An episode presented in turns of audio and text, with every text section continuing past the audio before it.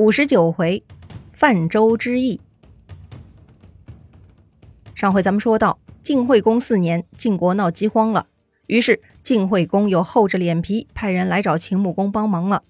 秦穆公是万万没想到，这个夷吾又心黑又皮厚，哎，真是无赖，想想就生气。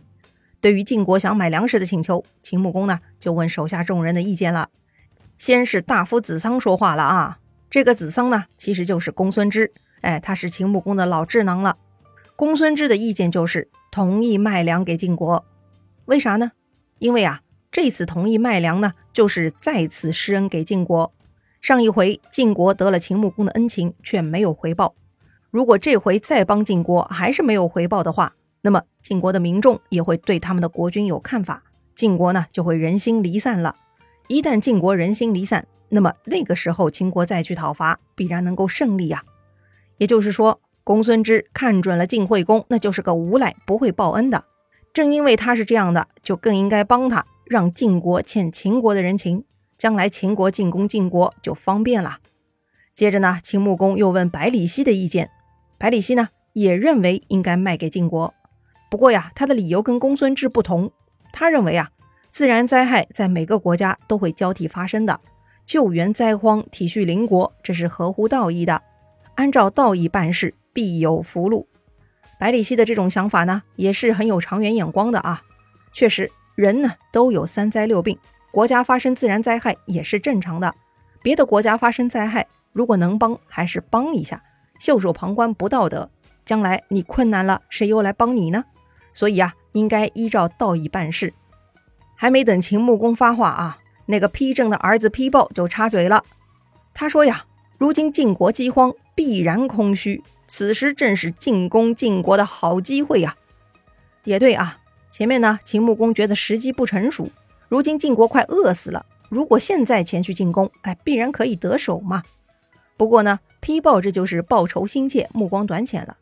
如果真的秦国趁人之危，此时进攻晋国，那么一定会激怒其他诸侯，到时候说不定齐桓公就会带着其他诸侯国来帮忙晋国了。回头秦穆公还是吃不了兜着走啊！秦穆公呢是个有脑子的人啊，他才不会冲动。秦穆公说：“有负于我的是夷吾，不是晋国的百姓，受到饥荒威胁的却是晋国百姓。我不忍心因为晋国的国君有负于我而让百姓受灾。”于是秦穆公就下令把粮食啊运往晋国，从秦国都城雍城到晋国都城绛城。一路上运粮的船只是络绎不绝，人们呢就把这一次的运粮叫做泛舟之役。这一次秦穆公呢就是做了大大的好事了。从这件事情来看，也可以看出秦穆公的大局观。凡是有格局的国君，必然爱护百姓，哪怕他们不是自己国家的百姓。哎，这才是霸主应该有的姿态。秦穆公解救了晋国的困境，可是万万没想到，来年秦国也闹饥荒了。恰好那一年呢，晋国是大丰收，不用说了，秦穆公就派人去晋国购买粮食。这回轮到晋惠公了，但是呢，晋惠公啊，他想都不想就拒绝了。哎呦，这也太不近人情了吧！且不说过往的恩怨，单就前一年帮助晋国缓解饥荒的泛舟之役，晋惠公也不该断然拒绝对秦国的人道主义救助啊。但是呢，晋惠公跟他的死党觉得，前一年呢是秦穆公自己傻。哼咱可不能犯傻，他们寻思啊，等秦国饿得奄奄一息，趁机攻伐，岂不是更好吗？哎呀，太不像话了！晋国朝堂有识之士就受不了了。有一位叫庆正的大夫呢，就跳出来了，他质问晋惠公：背弃恩惠便没有亲人，庆幸别国的灾祸便是不仁，贪图所爱惜的东西便会不吉祥，使邻国发怒便是不义。这四种道德都丧失了。用什么来守卫国家呢？他话音未落，立刻呢，另一位大夫国社就跳出来反驳了：“配之不存，毛将安富？”他的意思是啊，如果将粮食都给了秦国，晋国自己就得饿肚皮了。哼，还讲什么道德？哎，这就好比啊，皮都不在了，上面的毛还能依附吗？哼，道义耶，这么重要的东西，居然说丢就丢。庆正不同意啊，他接着说。丢弃信义，背弃邻国，谁来抚恤患难？没有信义，祸患便会发生，丧失援救，定会灭亡。这件事便是这个道理。那个国社呢，也紧追不舍。他说：“哼，给了粮食也不会使怨恨减少，反倒增加了敌人的实力，不如不给。”庆正呢，还是不放弃。他继续说：“丢弃恩惠，轻信别人的灾祸，这是民众唾弃的行为。亲近的人尚且仇恨，何况怨恨的仇敌呢？”他俩呢，就展开辩论了啊。但是晋惠公根本就不想听庆政的话。他才懒得搭理这种腐儒言论呢。庆政气坏了啊！他一路摇头退下堂。他说呀：“国君将来一定会后悔的。”果然呢，被庆政给说对了。秦国呢，这就要打上门来了。当时秦穆公听说晋惠公做人这么差，哎，不但不懂感恩，连基本的人道主义思想都没有。秦穆公很生气呀，实在是忍无可忍了。来年。就在晋惠公五年、鲁僖公十四年，秦穆公呢就准备发兵攻打晋国了。这次讨伐的理由是一箩筐啊！第一，晋惠公对嫡母贾夫人非礼。当年晋惠公回国继位，姐姐目击特地叮嘱他要善待嫡母贾夫人。但是回国之后传来消息，说晋惠公跟嫡母通奸了。哎呀，这也太过分了吧！这贾夫人就是晋献公的原配，哎，在齐姜前面的那位啊。这齐姜都死了这么多年了，这个贾夫人居然还健在呢。不过呢，后世人研究说呀，这段是谬传。当时的贾夫人都该七十岁了啊，这个晋惠公再变态也不至于跟他通奸吧？很有可能呢是奸污了贾夫人的婢女啊。但不管怎么说，这事儿呢也算是非礼。第二，姐姐目击叮嘱他要召回其他公子，善待他们，这点呢晋惠公也没有做到。第三。晋惠公许诺大臣的分封也没有兑现。第四，晋惠公许诺秦国的河西之地也没给。这儿说的河西之地，其实是指晋国在黄河以西的五座城池啊。第五，晋国灾年欠收，秦国送了粮食，可是秦国碰到灾年，晋国却忘恩负义，不卖粮食。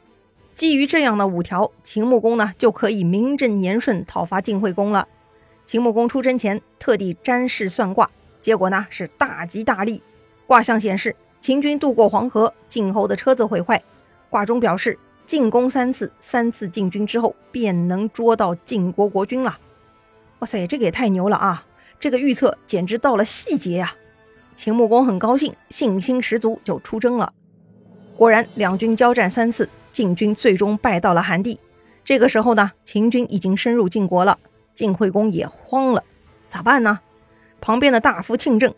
也就是上回劝晋惠公给秦国卖粮的那位啊，就说了：“国君尽管让他们深入，能怎么样呢？”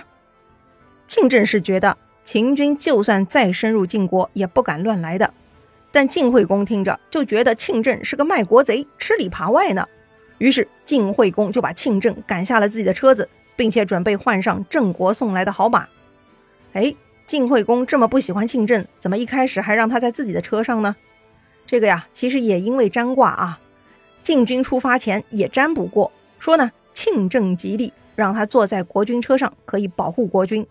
不过呢，眼下晋惠公非常讨厌这个庆正，他说啥都难听，所以呢也不顾占卜了，就把这个庆正给赶走了。